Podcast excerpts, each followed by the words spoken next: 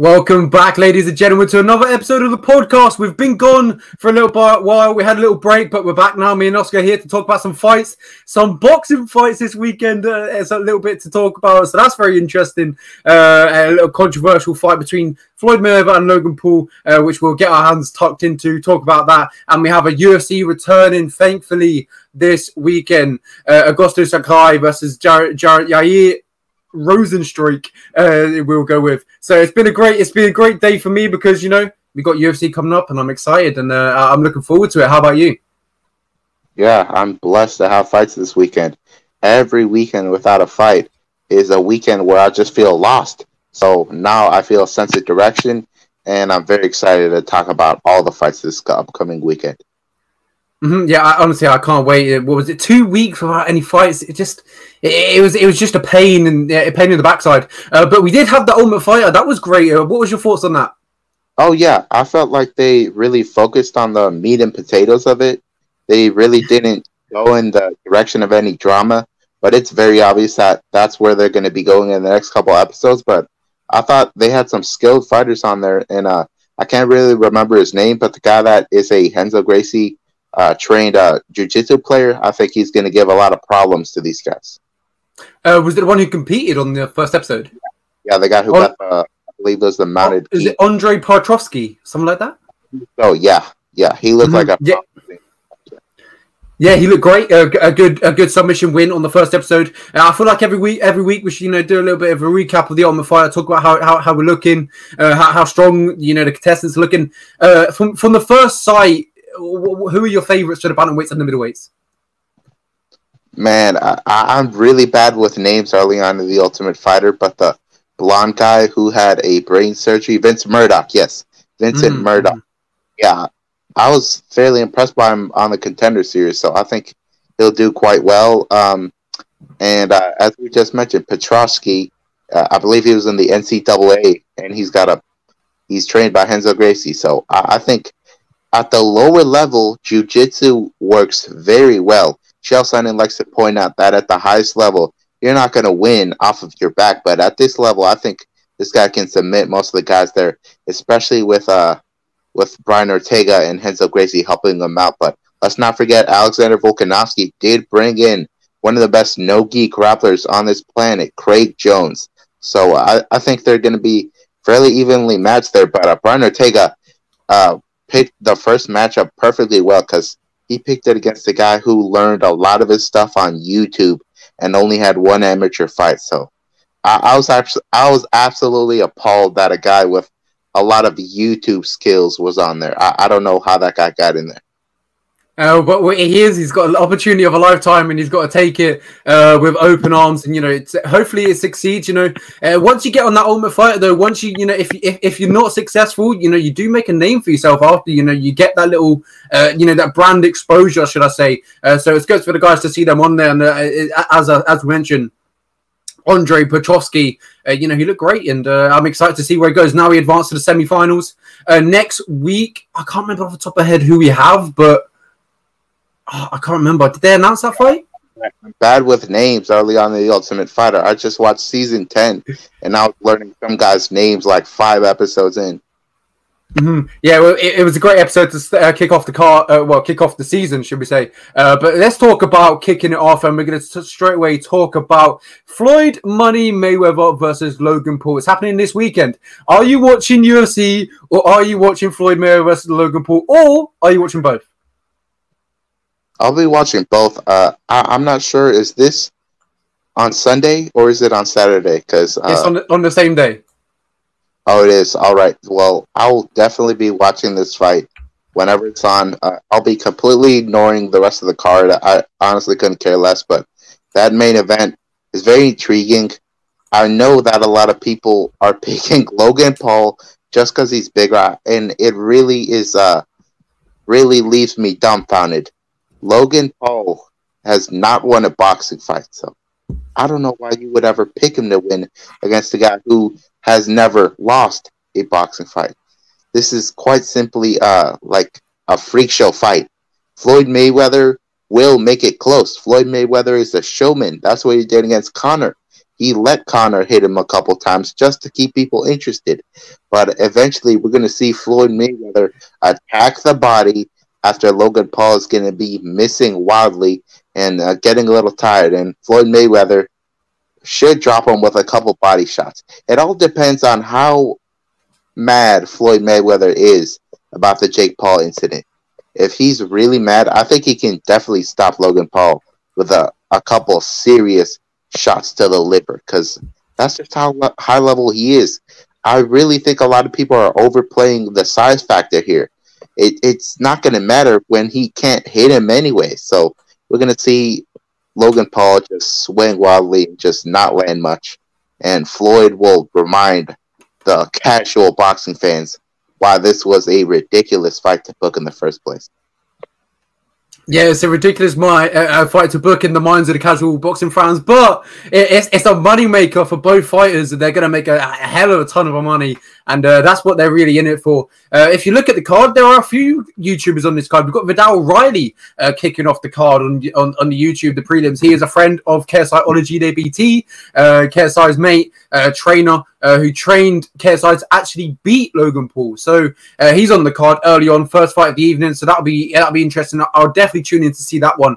Uh, but other than that, I, I, am not really interested in in, in most of the fights. Uh, the only other two maybe is Chad Johnson versus Brian Maxwell, and then Badou Jack. I'd like to see how Badou Jack looks after the time off and the defeats. But you know, the main event of the evening, that's what they that's what they put on there at the top of the bill for Floyd Mayweather versus Logan Paul. Logan Paul is the, the, the maximum he can weigh is 190 pounds, and Floyd the maximum he can weigh is 160 pounds that you know you, we talked you talked about the, the, you know the size factor.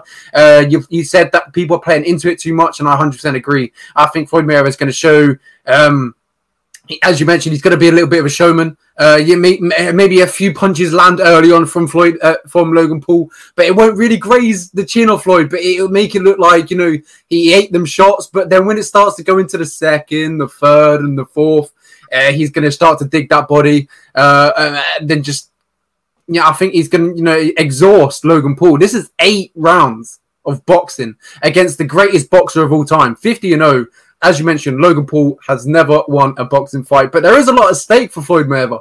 If you look at what possibly could happen if he loses this fight, if he loses this fight to Logan Paul, a YouTuber, it, it would go down in history as one of the biggest upsets in, in boxing history, 100%. Yeah that would easily be the biggest upset in boxing history. I believe uh, right now Floyd Mayweather sits at a minus 800 favorite. So to think that a guy like Logan Paul, who has never won a boxing fight, who had very competitive rounds with KSI, uh, would lose, uh, would win over Floyd. That's just that's just ridiculous, and it would be quite possibly one of the craziest moments in sports history.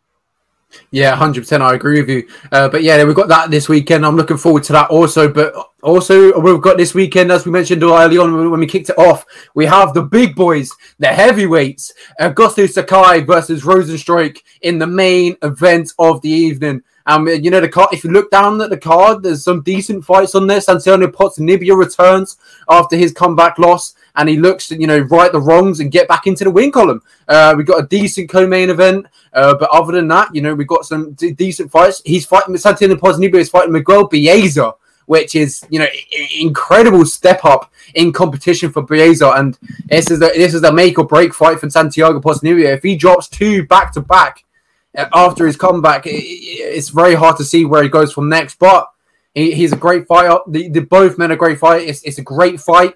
I think we're going to see a knockout in that fight for sure. Yeah, I, I do think uh, that would be the ideal result in that fight. I actually am predicting a ton of finishes for this card, so get ready for me to fire off first round knockout, second round knockout. This is just the way I see this card playing out. We've seen some, you know, quite heavy decision, heavy cards, and this is not going to be one of them. So I really suggest that people tune in, uh, despite uh, the I would say the lack of huge stars on this card. But this this is going to be pretty fun to watch if it all goes well.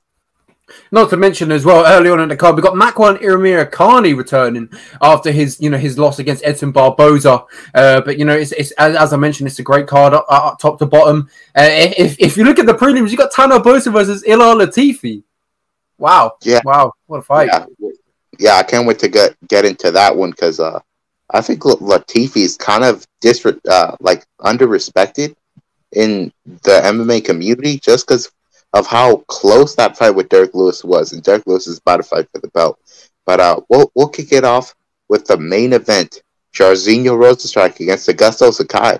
This is a fight where the winner probably gets a top five opponent next. So this is a, a high stakes fight, and I would say it's a higher stakes fight for Jairzinho Rozenstruik because ever since that Francis Ngannou lost, I don't think he's been the same fighter. I think he's been a little gunshot, and he's uh, just not been the same. And he really needs to let his hands go. If he doesn't let his hands go, this will not be a great night for him. But uh, he stays dangerous during the entire fight, and I don't think Augusto Sakai does. Uh, how do you see this playing out? Uh, I see a knockout happening in this fight because it's two heavyweights, uh, and when they're two big heavyweights that can punch like these two, uh, that can crack, we're going to see a knockout, and I think it's going to go via Jairzinho Strike. I think he's going to get a knockout in this one. Uh, as you mentioned, it, it, we saw in the Alistair Overeem fight uh, with Jairzinho, all he needed is that one punch. It was four minutes of 59 seconds in the fifth round. He landed that one punch and it was over, and that's all he needs. He's got that. He's got that freakish power, and if he lands on Sakai's chin, it could be night lights out. And uh, that's what I'm predicting. I think Jairzinho Rozenstruik will go back into the win column.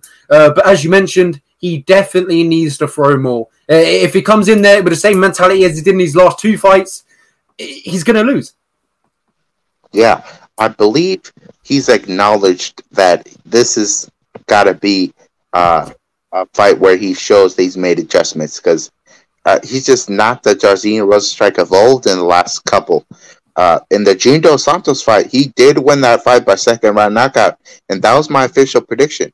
But I was very nervous the entire fight because he was very tentative. I thought he was let his hands go, but uh, Dos Santos landed a couple good shots on him, and it was a coin flip fight. If you were watching it live uh, before he got the knockout, in fact, I scored the first round for Junior Dos Santos watching it. So this is uh, this is a fight where if Jairzinho Rozenstruik shows up like the guy that debuted in 2019, knocking guys out in 20 seconds, this should be a, a really good performance for him because uh, Sakai has never gotten finished by strikes on the feet. He got grounded pounded by Overeem. I, I, believe he had a rib injury in that fight. So that's why he got taken down so easily and straight up mauled. And it also showed that he has major cardio issues. Even before the Overeem fight, that was five rounds. He fights Blagoy Ivanov. In that fight, I had uh, Augusto Sakai losing before he uh, avoided that takedown. And that fence grab that he uh, that he used that was completely illegal. It was the kind of fence grab that deserves a point deduction. So uh, that that was just not a good look that night. And I think Jairzinho Rozenstruik is a level above in the striking. So Jairzinho Rozenstruik will get the second round knockout here because I still think he's gonna have to. He's still gonna have to fill him out because I, I think Jairzinho Rozenstruik still doesn't have all this confidence yet uh, he's to fill him out in the first round. And uh, I don't think Augusto Sakai is to look for a takedown like that. I thought Ciryl Gane would submit Rozenstruik, but uh, Rozenstruik is at the American top team, gym, I think those guys put together a good game plan. So Jairzinho by second round knockout is the ideal pick here. Uh, the guy has nukes in his hands, and if he swings them, it's going to be over. 100% I agree with you. He's got that freakish, you know, that that, that power in in any hand, and he, he, can put your lights out. Especially that walking back check, check left hook, which is definitely a possibility that can land in this fight. Uh, but you mentioned, this is a this is a, a, a fight that uh, Rozenstruik needs to win, and he needs to win it impressively. He needs to let his hands go and uh, get that stoppage. Uh, maybe early on, I think I see it happening early on. I think, as you mentioned, maybe round one, number one, number two. Uh, if it goes beyond that, I, would probably favour Sakai. But uh, round number one, number number two, I'm leaning towards Rozenstruik and I'm seeing him getting it done uh, via TKO or maybe KO. Uh, but you know, Sakai in his last fight lost against Overeem, as you mentioned, got wrestled to death and just got grounded and pounded.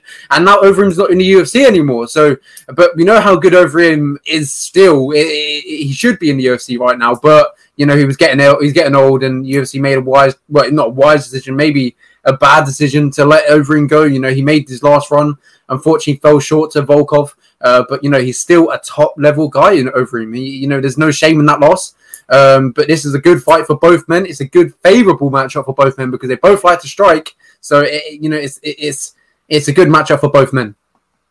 Yeah, Augusto Sakai, he's uh he's half Brazilian and half uh Japanese yeah, half Brazilian, half Japanese. So uh, on both sides, they both have like uh, they both have their own styles. You know, the Brazilians they like to grapple, Japanese they like to strike. So he's he's a well-rounded fighter. He's a black belt in jiu-jitsu, but I don't think he really comes out with that kind of game plan. Uh, and let's move on to the co-main event. Another heavyweight fight between Walt Harris and Marcin Tybura. Where do you see this one going? Uh, ever since you know, ever since you know Walt Harris lost lost his daughter, he hasn't won a fight, and it, it's just it's really sad to watch watch it happen it, it, when you're watching it live. It just you want I want him to win so so bad for his daughter. It's uh, I just want him to get that win, uh, you know, so he can say you know he, he, done his daughter proud. Um, but he's fought some good competition in his last few fights. Uh, he fought um, Alistair Overeem. Uh, he got he, yeah he got uh, he got finished by Alistair Overeem. Got finished by Volkov. You know some fights that you know that that he he, he lost against good names. Uh, if you look at Volkov, he's what look top three, top four in the world right now. As to Overeem, we know how good he is, but he's not inside the UFC at the moment. And if you look at Martin Tybura, he's on a four-fight winning streak. Greg Hardy, uh, Ben Rothwell, Maxim Grishin, and Sergey Spivak. And Sergey Spivak is a real good, a really good fighter, and that's a really good win to get under his belt. And uh, in his last performance against Greg Hardy, he, he had that cardio um, uh, that that Greg Hardy just didn't have, and he, got him to that second round, and uh, ultimately got the fight uh, where he wanted it, and got that ground and pound win. But if you look at if you look in the past, he has been finished and has he's been knocked out three times inside the UFC. Uh, if you look at that, you, in the in the in the in the um, what word am I looking for? In the words of Oscar, if you look at someone when they when they get knocked out, you know you have to question whether you know how his chin is. Uh, but you know, in in in his last four fights, yeah, he, he's held up. Uh, but you have to question: is his chin going to be able to hold up against Walt Harris? I personally don't think it will. Walt Harris has moved to Extreme Couture for this uh, fight, and he's actually living in Francis Ngannou's house. He's guarding it while uh, while Francis is in Cameroon. Uh, he's training with Eric Nicksick. Eric Nicksick has proven to be an excellent coach. He even guided Aljamain Sterling to winning the title. so uh, I, don't, I, don't, know what else you got to say about it. But uh, Marcin Tybura is on a roll. Everybody was talking about Kevin Holland last year. They were they were saying he's got one of the best win streaks in the UFC, but everybody was completely ignoring what Marcin Tybura was doing. He got four wins last year, and that was after a really tough 2019 where he got absolutely destroyed by Augusto Sakai. And uh, before that, uh, Shamil Abdurakhimov just beat him up, you know. And those fights really showed me that uh, Marcin can cannot take the shots from the big boys. But in the Ben Rothwell fight, he got completely uh, out volumed, outstruck. He was looking really bad in that first round. And uh, Ben Rothwell was overzealous in that fight. He gassed out, and Marcin Tybura took advantage of it. So, if this is like the Ben Rothwell fight, Marcin Tybura will win. But here's the here's the thing: uh, Walt Harris, he's acknowledged that ever since he lost his daughter, he came back too quick. He was out of shape. He was not mentally there. He was just not mentally ready to fight. And I think if he really looked himself in the mirror and realizes what he needs to do, he can pull this off. Uh, but if this goes out of the first round, this is 100% Marcin Tybura's fight. So Walt Harris by first round knockout is my pick, but if this leaves the first round, Marcin Tybura can probably finish him as well with some ground and pound. Because Walt Harris has not been looking good in that second round because he's a first round knockout guy or bust. So, uh, what do you think uh, happens here? Because uh, Walt Harris will stay dangerous in the first round. Even the Overeem fight, he nearly finished it. Yeah, as you mentioned there, I was literally about to bring that up. In that Overeem fight, you know, Harris almost got that win, almost finished him, uh, but that ultimately cost him the fight. Uh, you know, he, he gassed himself out, and Overeem came back and got that got the win.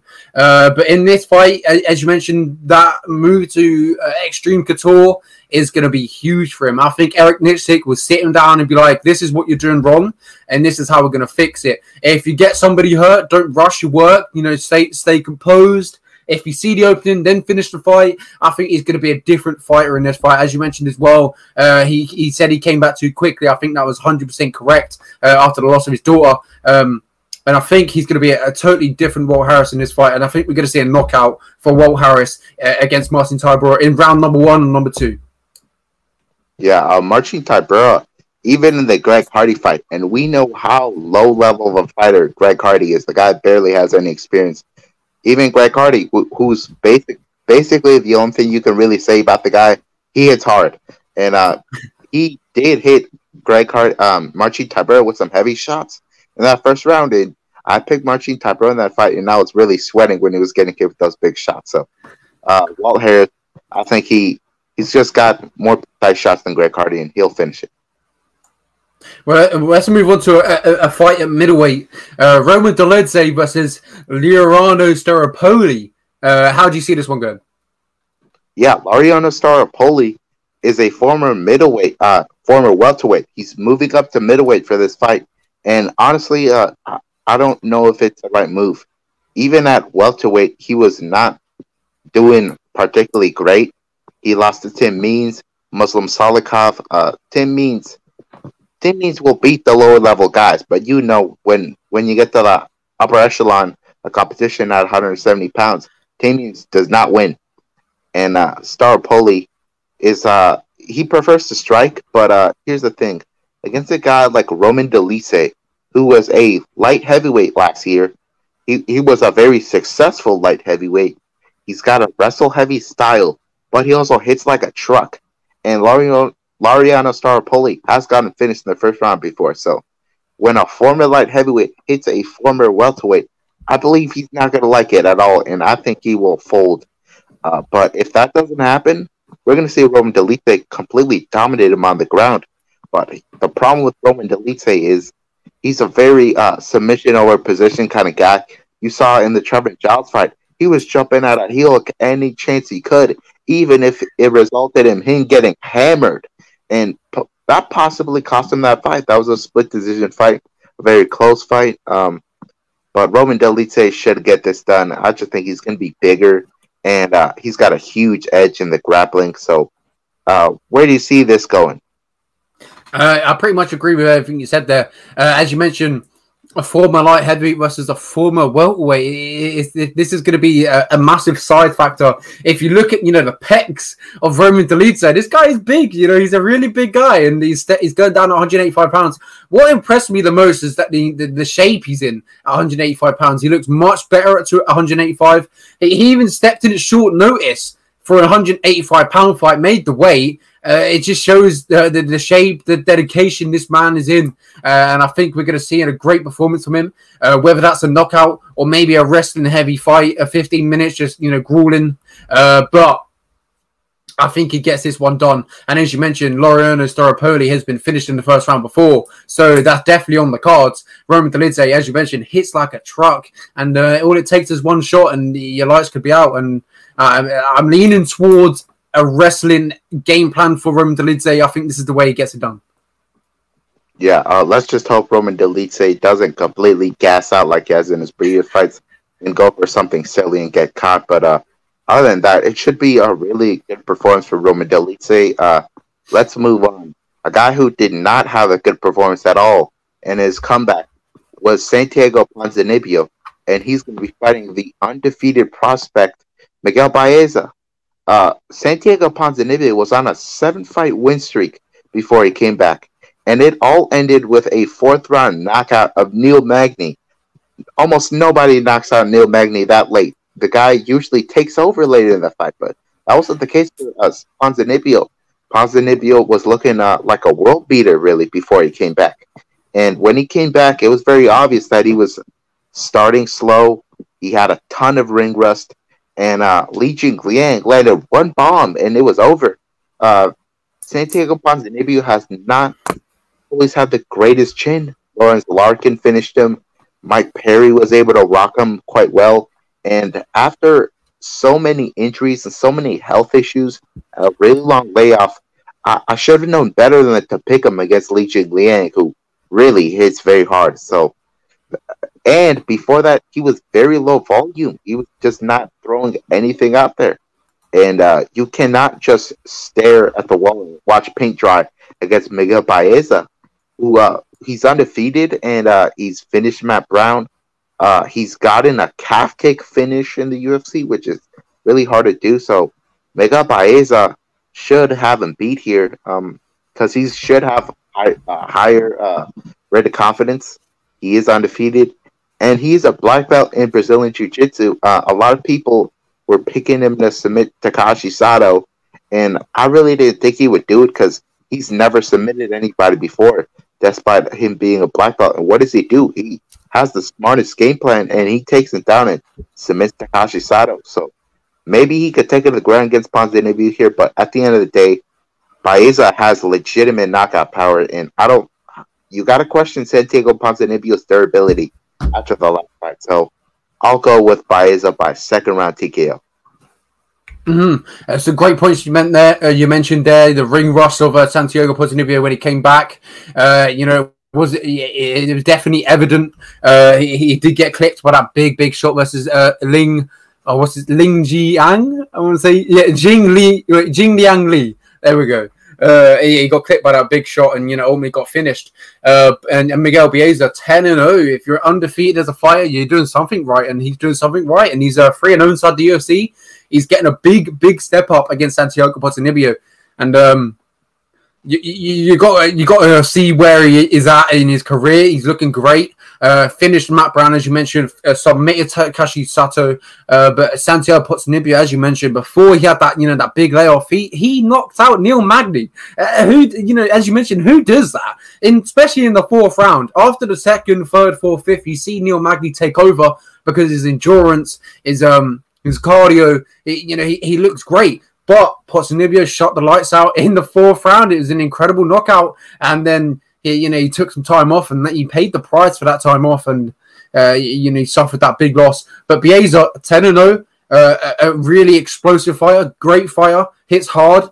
Uh, as you mentioned as well, has that BJJ black belt. So this could go the same way as uh, Santiago Ponzinibbio's last fight against Ji Liang. Uh, he, maybe Santiago Ponzinibbio steps in, uh, a counter straight down the middle. It, it, who knows? It could drop uh, Santiago Ponzinibbio. But I feel like uh, Ponzinibbio will learn from his mistakes, obviously, from his last fight. Uh, but ultimately, will that affect this fight? Who knows? Who knows? I think this is this is going to be a really good fight. I think, it, in my opinion, it's a, it's a coin flip fight because I think this would go anyway. Yeah, we did see Baeza get uh, tagged by Matt Brown in the first round. Uh, that was uh, that was a closer fight than a lot of people uh, remember. Uh, Baeza is on the rise in this division. Ponzinibbio, in my opinion, should be a ranked fighter. He was he beat Neil Magny, who's in the top ten right now, and uh, he had the long layup, so he got kicked out of the rankings. And uh, Li Jingliang knocked him out and got ranked right after. So that shows you uh, what the media and uh, what the community thinks of Ponzinibbio's position in the welterweight division. But uh, Baeza is on the rise. He'll probably get the knockout here uh, Ponzinibbio, uh, as I mentioned, he got rocked by Mike Perry. Uh, yeah, I just think Baeza will be too much for him on the feet. That's, that's interesting. My official pick. Uh, this is a hard one to choose from, uh, but I'm going to go with Santiago Ponzinibbio. I'm going to see him return uh, back to the win column. I think it's going to be a hard for 15 minutes. I'm actually going to go a decision on this one. Oh wow! If they, this goes to decision, it's probably going to be fight of the night. Yeah, hundred uh, percent. Next, coming up uh, on the main card, we got Dusko Todorovic versus Gregory Rodrigues. This is a great fight. How do you see it going? I actually think this is a guaranteed knockout fight. Dusko Todorovic, he keeps his hands low. He relies on his head movement, but the problem is his head movement isn't that great anyway. And he paid for it in the Punahele Soriano fight. Soriano put a beating on him. That was a brutal beating that he put on him. And uh Todorovic was undefeated before that fight, but uh he really never faced anybody like Soriano that would really make him pay and would avoid uh, the takedowns. So um, against Gregory Rodrigues, Rodrigues just fought three weeks ago, and he won the LFA uh, middleweight title. Uh, but before that, uh, he knocked out Al Matavao, who was on the contender series. And uh, I don't think Matavao's a high level fighter. Uh, he's very undersized for the division. And before that, he went on the contender series as a big favorite against uh, Jordan Williams. And what happens? He gets absolutely destroyed in the first round. He gets slept against the guy in Jordan Williams, who, who's a diabetic. Uh, he really doesn't like cutting weight a lot, and uh, he did not have a good go uh, in the middleweight division against uh, Nassourdine Imavov, and now he's going to middle uh, welterweight now. And uh, I just don't think Gregory Rodrigues has a great chin. He's not even thirty, and he's already getting just just taken completely out in the first round. So a guy like Dusko Todorovic who throws with reckless abandon, I think he'll be able to clip him. But if he doesn't clip him, you best bet Rodrigues, who's at Sanford MMA training with some tremendous striking coaches, could knock him out. So this one will not see a judge's scorecard. Oh, I 100% agree with you on that one. As you mentioned, for Dusko, it's either kill or be killed mentality. Uh, either he knocks someone out or he gets knocked out. He keeps his hands low, swings, and uh, if it lands, you know, he gets that knockout. But if he, if his, his opponent, you know, reads him, slips it, you know, he, and his opponent lands on him, he gets knocked out. So it's a, this is an interesting fight. I, am going to favor Dusko Todorovic in this fight, and I'm going to see a knockout. And I think it's either going to be, uh, I think it's going to be in round one. I think we're going to see uh, a really good knockout in this fight, and we're going to see Gregory Rodrigues absolutely flatlined on the floor with a huge punch.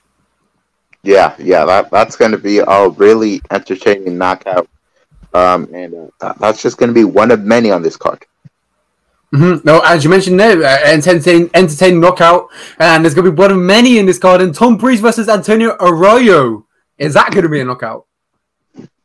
I don't think it will. Uh, Arroyo's actually never been knocked out. Uh, Tom Breese, really, uh, the only guy he's knocked out recently was KB Bhullar, and KB Bhullar is not a UFC level fighter.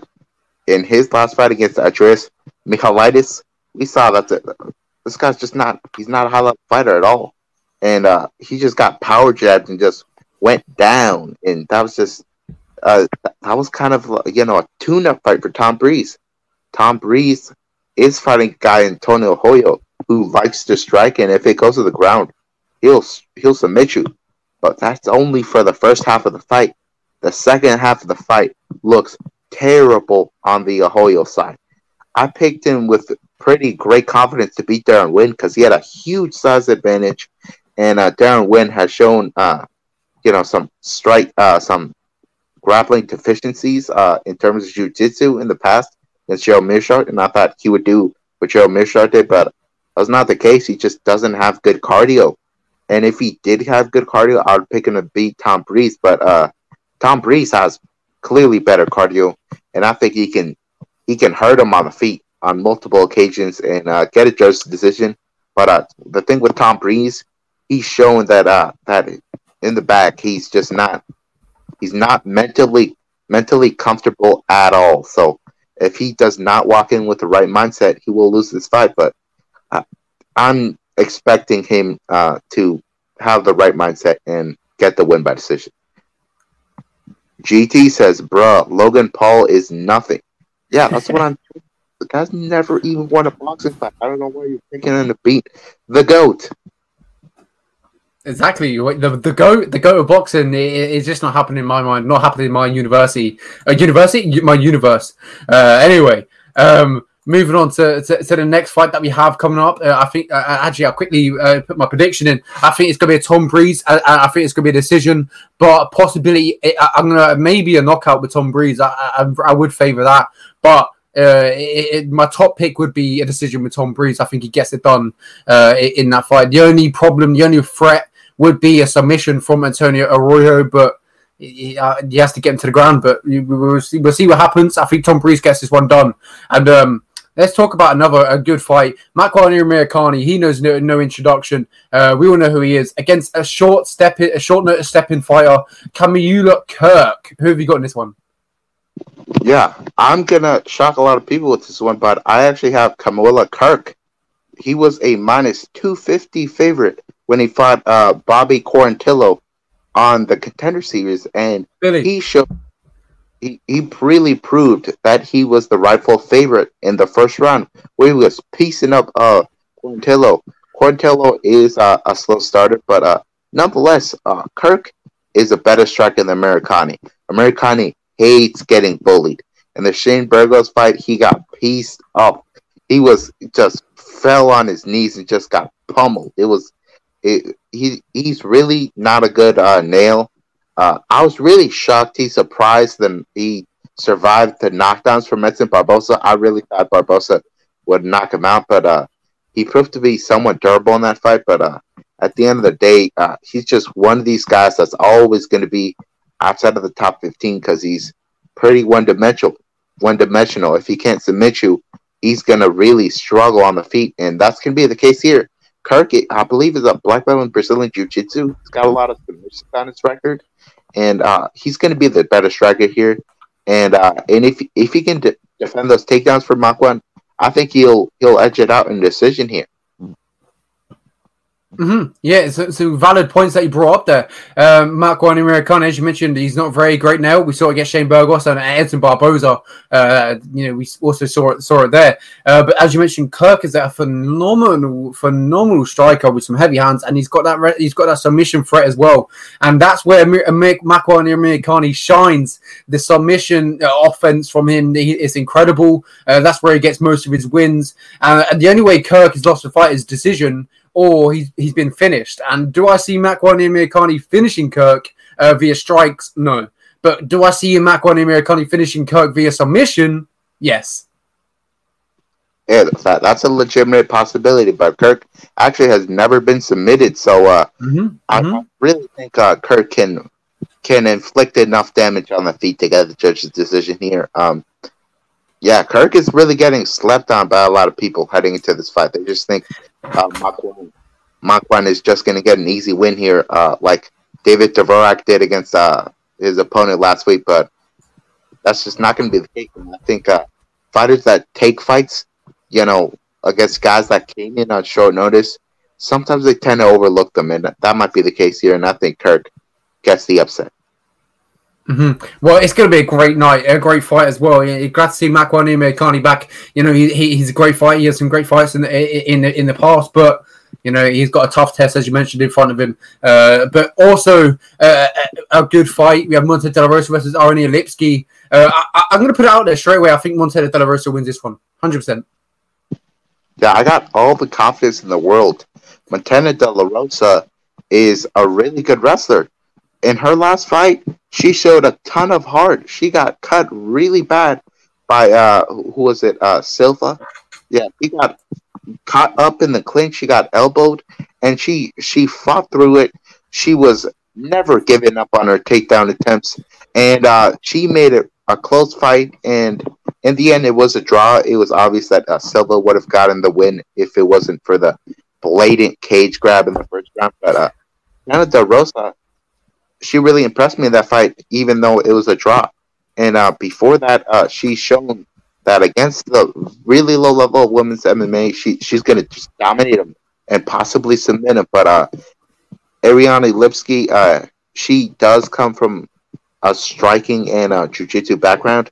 Uh, a lot of people think she can submit Matilda De Rosa, but I completely disagree. Uh, the only the only person of note that she's really submitted was Luana Carolina, and uh, I just don't think Luana Carolina is too too high level fighter. And uh, De La Rosa just she's got the right game plan. Uh, many times in the women's division, we, we see a wrestler go up against a jiu-jitsu player, and what happens? They give up those takedowns. They get stuck on their back, and they don't get that submission. And that's just going to be the case here. Uh, Drew Dober is teammates with Montana De La Rosa, and uh, they asked him, "Do you think she'll get the finish?" And he admitted that she won't. That she, you know, she tends to play safe, and uh, she, you know, Metallica Rosa by decision is one of the best bets you can make on this card, if you ask me. Hundred percent agree. With you. That that's the way I see the fight going. Is the decision, uh, uh wrestling heavy from Montana De Rosa. That's this is the way she gets it done. Uh, Arlinitsky, yes, she she has that submission threat, but is it enough to submit Montana De La Rosa? I, I, I, don't think so. I don't think I don't think it happens. Uh, I, I think Montana De La Rosa gets this one done uh, uses her wrestling, grinds out the victory, and gets a, a fairly unanimous decision win uh, on the judges' scorecards. Uh, but let's look at a heavyweight fight that is very anticipated. It's on the prelims, which is crazy. Ta- Tanner Boser versus Ilir Latifi. Who are you backing? Yeah, these are two guys that should probably be ranked in this heavyweight division. Uh, Tanner Boser was looking like the hottest thing, uh, despite losing to Gane, but he fights Andrei Arlovski. He has just way too much respect for Andrei Arlovski. He's very tentative. Uh, I actually thought that Tanner Boser did enough uh, damage with his leg kicks to win that fight. He he did outstruck Andre, but uh, the thing is, Andre actually was able to hurt him with a couple strikes, including a spinning back fist. Uh, uh, Tanner he's he's really good uh, on the feet, but have we seen him tested on the ground at all? No, not really, not in a while and a guy in Ilir Latifi who is really undersized for this division. This guy's this guy was undersized at light heavyweight, and what does he do? He moves up, and he, in my opinion, he beats Derrick Lewis.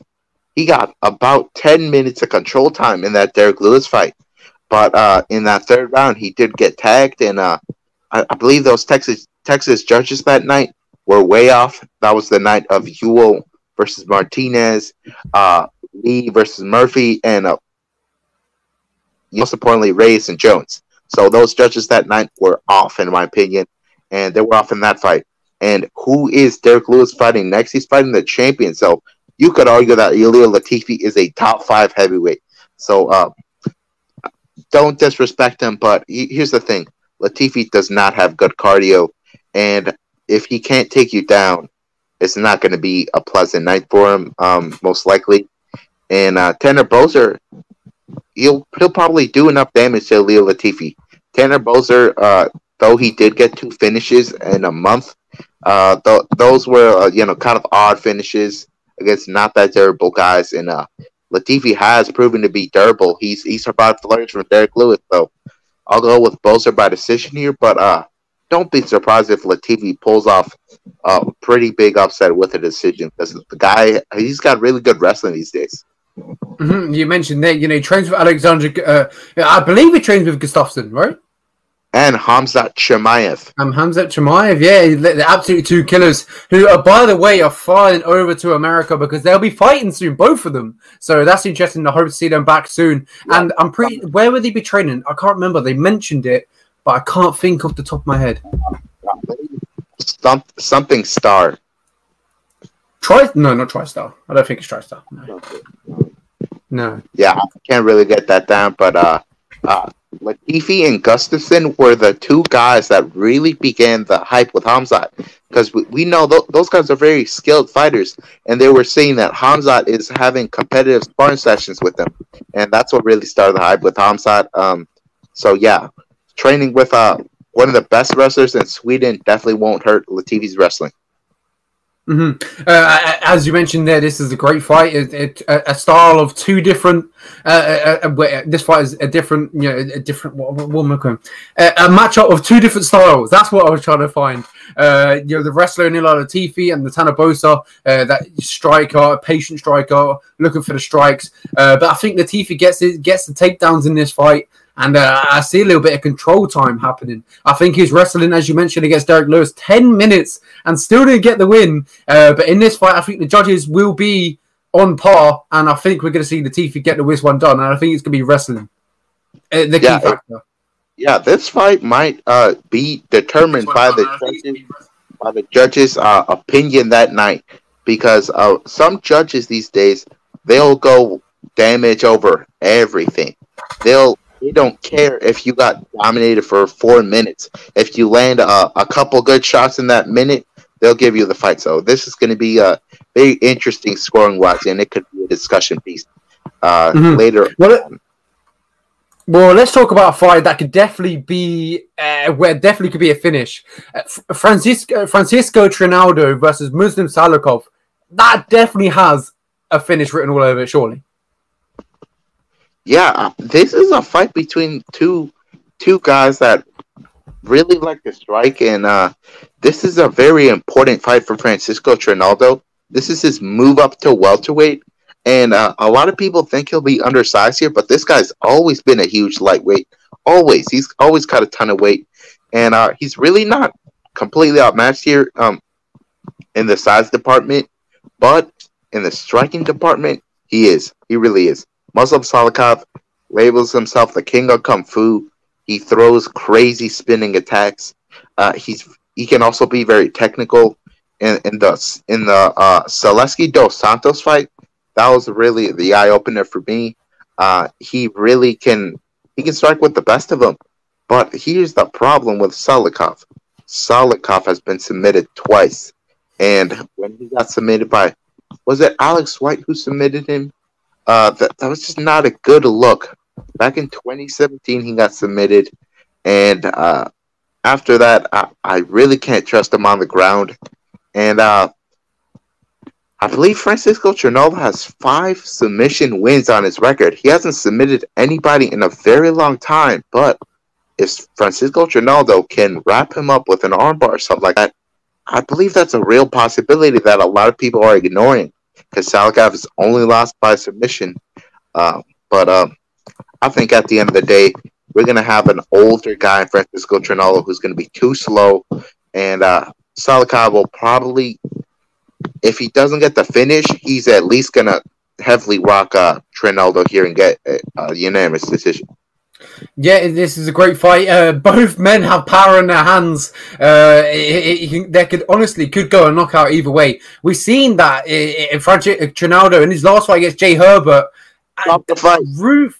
Yeah, stop the fight. Yeah, that ruthless, you know, overhand left, and then the the, the, the scream of Dan Hardy shouting "Stop the fight," which ultimately could have got him sacked from the UFC. We don't know. We there, there, there's been a lot of comp, you know, a lot of um hidden back stuff the, what happened with him and this female employee but you know they, we're not here to talk about that but it was a fantastic uh, straight uh, overhand left from Trinaldo. Absolutely put the lights out with Jai Herbert. Uh, he you seen he was out as soon as he hit the floor. Uh, the referee should have stopped it. The, you know the punches were unnecessary. Uh, but this fight if any man lands clean it could be a wrap. It could be a night. Uh, but you know, as you mentioned, Salikhov has been submitted in the past twice in both his losses. Um, and I do favour Salikhov uh, on the stand up. I think he's the best stand up, but it's the grappling, uh, which is a big problem. Uh, but does Trinaldo, you know, have that the skills to get this one done? Um, I, I, don't know. I, am not too sure. I think Salikhov gets this one done, and we're maybe going to see a finish in the third round. Yeah, that's a real that's a real possibility, and uh, I believe Salikhov's very uh, underappreciated in this welterweight division. This guy's a really good striker, and uh, he's got a lot of diverse attacks, and I think he can put a lot of entertaining fights on with just about anybody. 100 mm-hmm, percent, I agree with you. Uh, if you look at his, his last fights, he beat um, Alessio Zaleski. That was ten months ago. He beat he beat Leonardo Staropoli, uh, Nordine Taleb, and uh, Ricky Rainey. But his losses, as you mentioned, against Alex Garcia, uh, where he got submitted. Both his losses have came via rear choke. So if I'm Trinaldo, I'm probably practicing that throughout the whole camp, and hoping I hope we get it comes uh, during the fight. Uh, that, that's definitely the, the possibility. Uh, but moving on to an absolute cracker at lightweight. This is going to be a, a, fantastic fight, uh, possibly even fight tonight. We Alan Alan Patrick versus Mason Jones uh, at 155 pounds. Mason Jones returning after his first loss um, against. Off the top of my head, I can't remember, but is it Trevin Giles? No, it wasn't Trevin Giles. Giles is a no. middleweight. It was Oh uh, yeah, I can't Mike Davis. Mike Davis. Mike Davis. They look alike. They look alike. I was close. By the by the way, that fight was, in my opinion, right now it's a contender for fight of the year. Mm-hmm. Hundred percent. It was a great fight. Both men, you know, put their heart on heart on their sleeve and went out for it. Uh, but who do you have in this fight? Who wins this one? I got a lot of confidence that Mason Jones will absolutely piece him up and get a finish here. Alan Patrick, he's been around a long time and he's fairly one dimensional. In the Bobby Green fight, he got completely exposed.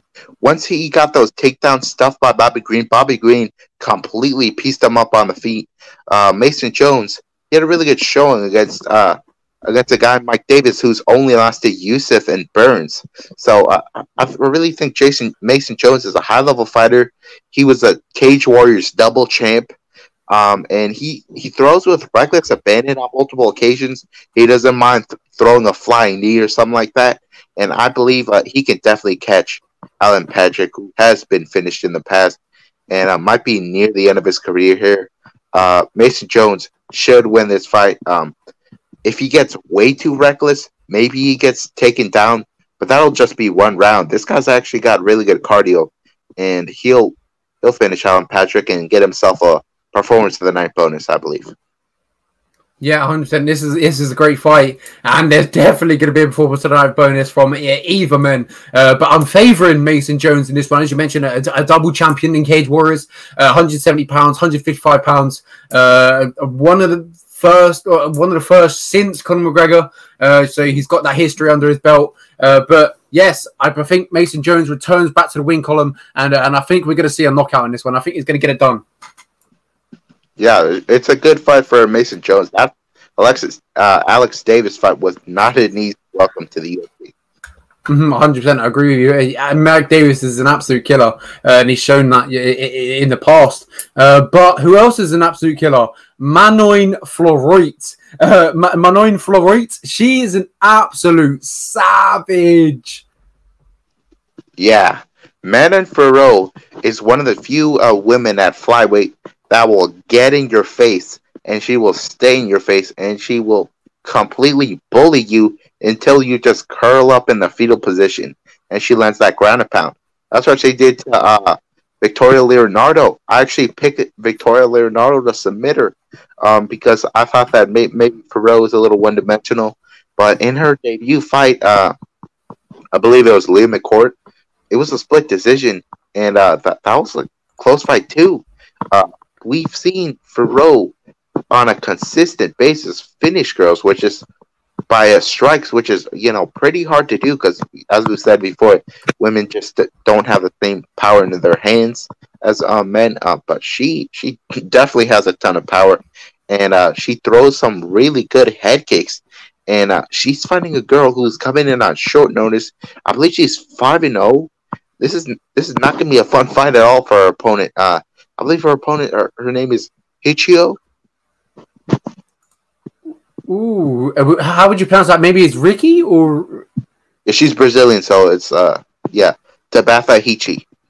oh Ri- Rishi. Okay, uh, yeah, but if, if she has some finishes on her on a- on a on her record too, uh, one one win by armbar, one uh, two was that two by punches? I looked. If you look at her Tapology record, has she beaten a single opponent with a winning record? No, she hasn't. She's not beaten a single opponent with a winning record.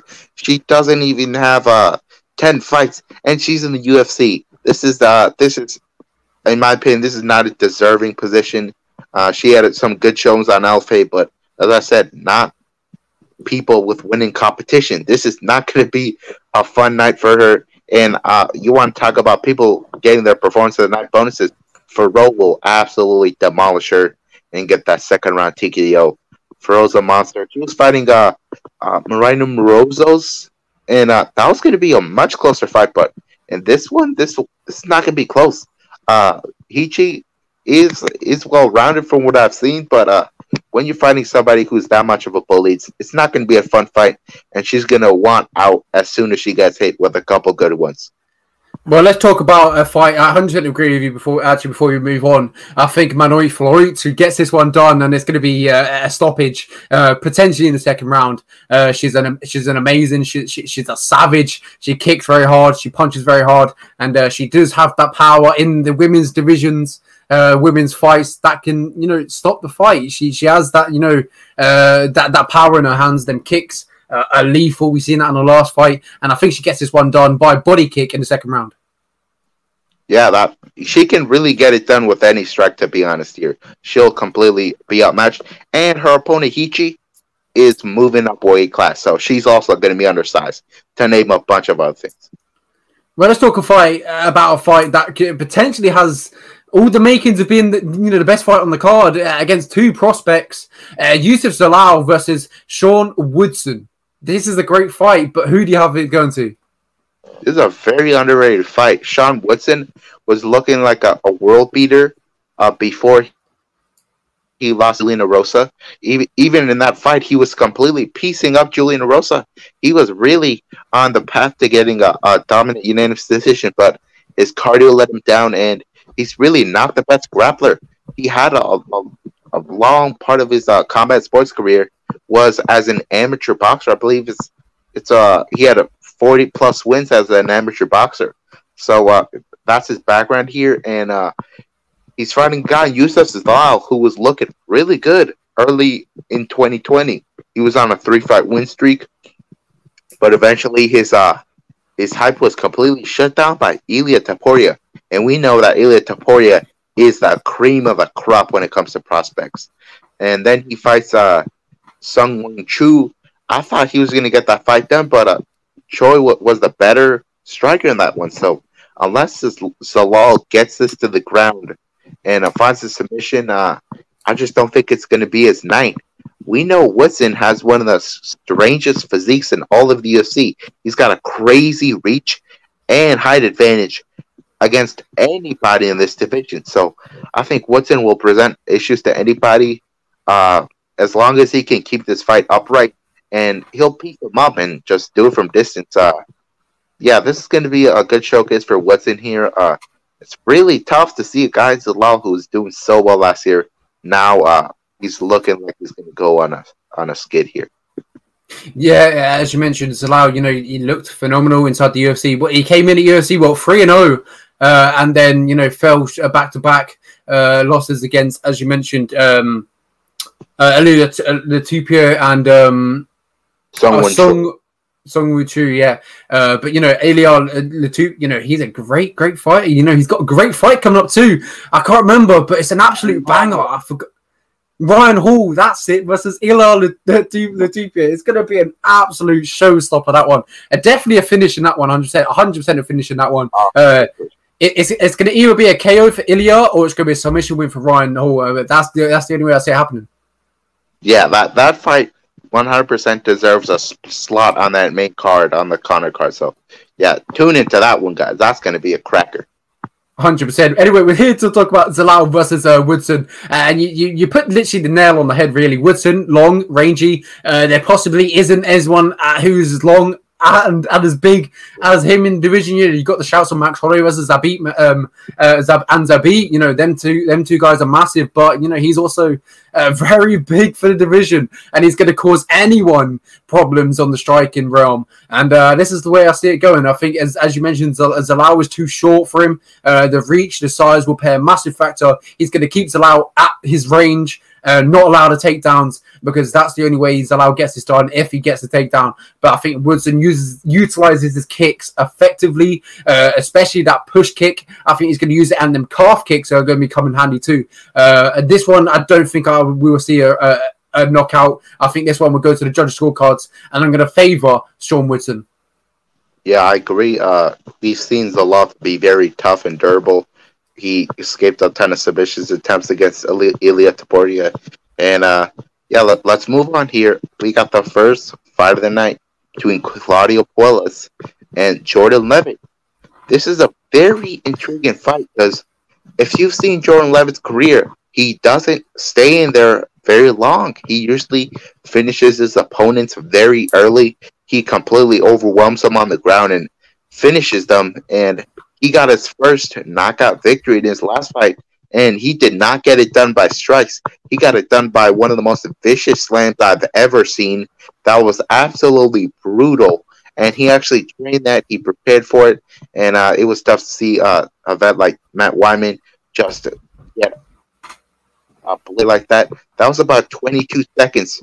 So this this is kind of like his UFC debut again because his debut was so short. Uh, he he almost admitted to having ring rust from having such short fights. Uh, Claudio Willis, on the other hand, he's been fairly inactive in the past couple of years. He he had some injuries, you know, COVID uh, stopped him from getting into the country, but now he's back, and he's a really good grappler on his own right. But at the end of the day, I think he's going to be the better striker. Uh, he actually started uh, from a striking background, and Jordan Levitt, on the other hand, he only liked to wrestle. But Levitt actually says he wants to make this fight a little longer, and he wants to show that he has better striking. And he even admitted that he has no evidence to say that it's all self belief. Self belief can only get you so far, and Claudio Puelles should have the better striking skills.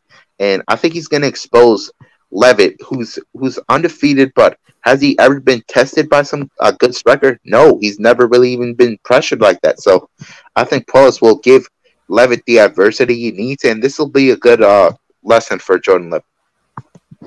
Wow, you, you, might have actually turned my head here because I was going for the you know the, the Monkey King Jordan Levitt because he looked you know as in his last fight absolutely slammed Matt Wiman, and it was just vicious. That was one of the most vicious knockouts, one of the most vicious slams I've seen in UFC history. And uh, he looked, that was just incredible. Um, it was one of the lifetime opportunity that, that we'll probably ever see. Uh, but as you, you, you talk about Claudio Puelles, he's you know he's got the better striking. Uh, Jordan has Jordan Levitt ever been tested in the striking realm? Possibly not, and he's going to be tested against Claudio. So I don't know which way to go on here. What what would you what would be your best bet? I, I would say uh, I would just pick Claudio Puelles right here. He, uh, we know Jordan Levitt is a two to one favorite here, and I think that's a little crazy, especially uh, being a guy who we've never tested in the striking realm. He just completely overwhelms his opponents on the ground, and a guy in Claudio Puelles, he's got knee bar wins in UFC he's very crafty with his submissions. So I don't think Levitt can submit him here, and uh, we don't know if uh, Levitt can even take a punch really. So yeah, on the feet he's very sloppy, and uh, Puelles, I think Puelles can have to expose him. Uh, and yeah, Lev- Puelles by decision is going to be my pick, just because Levitt is so unproven on the feet. Wow, wow, wow. There we have it, ladies and gentlemen. Oscar uh, going into deep analysis on that one. He, he's telling you the insides and outs. Uh, so listen to him because, you know, he, has got a great record when it comes to predicting fights. Yeah, it's uh for 2021, it's uh it's about 63%. Before it was it was a little better. Uh, but I did predict the biggest underdog on that uh, Chandler Oliveira card. So you know, I, I really, I, I won't mind going against the, the public here. So I'm picking two, uh, two fairly big uh, underdogs, uh, Kamuela Kirk and as I just said, Puelles. So uh, watch out for that. And uh, I will also be picking an underdog in boxing on August 28th against Jake Paul. I'm picking Tyron Woodley to knock out Jake Paul just so you know, guys. Uh, let's just give our quick thoughts on it because on fight week we'll definitely go deep. Uh, what what are your first impressions of this?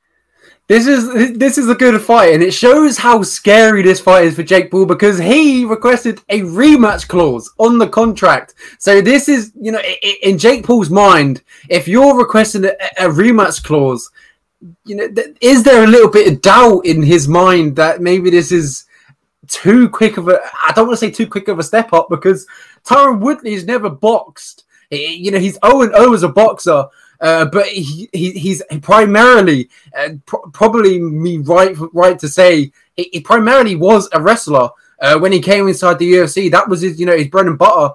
But then he worked and worked and worked, and then we saw that he had these KO power inside his hands. He has dynamite. Just look at that short um, Josh Koscheck uh, KO is absolutely ruthless. Uh, talking about ruthless, look at the Robbie Lawler lookout. He's he's knocked out of a lot of good guys. He's got power in them hands. It, all it takes is one shot to land, and it could be lights out for Jake. And I think that rematch clause in the contract shows how dangerous of a fight this is for Jake. Yeah, first and foremost, I just got to say, ups to Jake Paul. I got all the respect that was for him. I thought he wouldn't take this fight in the next couple of years. I was thinking maybe he pieces up Dillon Danis. Uh, maybe he beats Mike Perry. Maybe he beats these lower level guys, but a guy like Tyron Woodley, who always has the nuclear option, and he actually trained at the Wild Card Boxing Gym, which is a very respectable gym. This is not Askren against Jake Paul in any way, shape, or form. This is the guy in Tyron Woodley who just fought a couple months ago. He's in the best shape of his life, and this guy was able to rock his last opponent. And let's uh, in his last couple of fights, what he's done best with is his striking. Uh, it's all a matter of him pulling the trigger. And in his last fight, he did pull the trigger against Vicente Luque, and he was able to have uh, Luque on wobbly legs for a bit there. But uh, a lot of people are just talking about Jake Paul. Of course, Jake Paul can box. I'll say he can box. I said it in the Ben Askren preview, but this is not Jake Paul Ben Askren. now, this is not a guy in Ben Askren who barely knew how to throw a punch. This is Tyron Woodley who got a ton of knockouts in the UFC on the feet. And uh, this is not uh, a, a fight. Tyron Woodley has never gotten rocked and just looked for a takedown like Ben Askren. He stayed on the feet. Uh, he's comfortable on the feet. This is this is a pretty insane matchup. But um, does Jake Paul knock him out in some bizarre world? Yes, it, it's. I would say one out of ten times it happened. And could it be this time?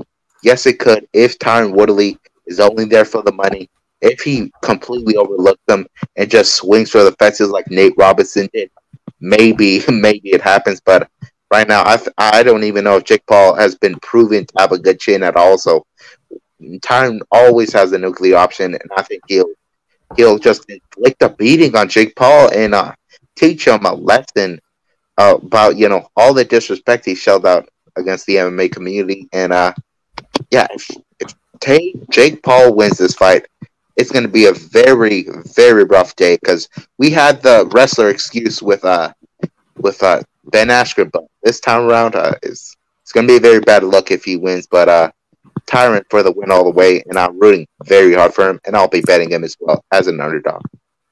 Yeah, hundred percent. I agree with you. Uh, it's, it's ridiculous how he's an underdog in this fight, but you know Jake Paul has had that experience inside the boxing ring, and Tyron Woodley hasn't. So that's where they probably got the you know the, the odds from.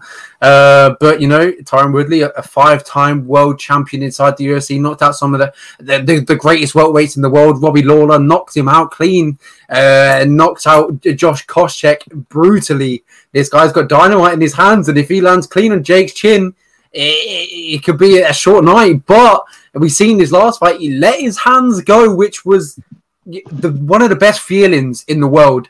Uh, how Tyron Woodley looked in his past four fights, especially in three of them where he just didn't throw, didn't strike, he was accepting positions. Uh, but in his last fight, he went out there, he gave it his best, and he threw until someone get knocked out. And that's what I wanted to see from Woodley. Is the heart still there? Yes the heart is definitely still there. And I think Tyron Woodley's going to go out there and I think he's going to get the job done. Yeah, a lot of people are are thinking Jake Paul is high level enough of a boxer to make uh, Tyron Woodley pay for his wild swings, but I don't think that's the case. And uh, let's get off this topic. We're we're over an hour in. Uh, we went.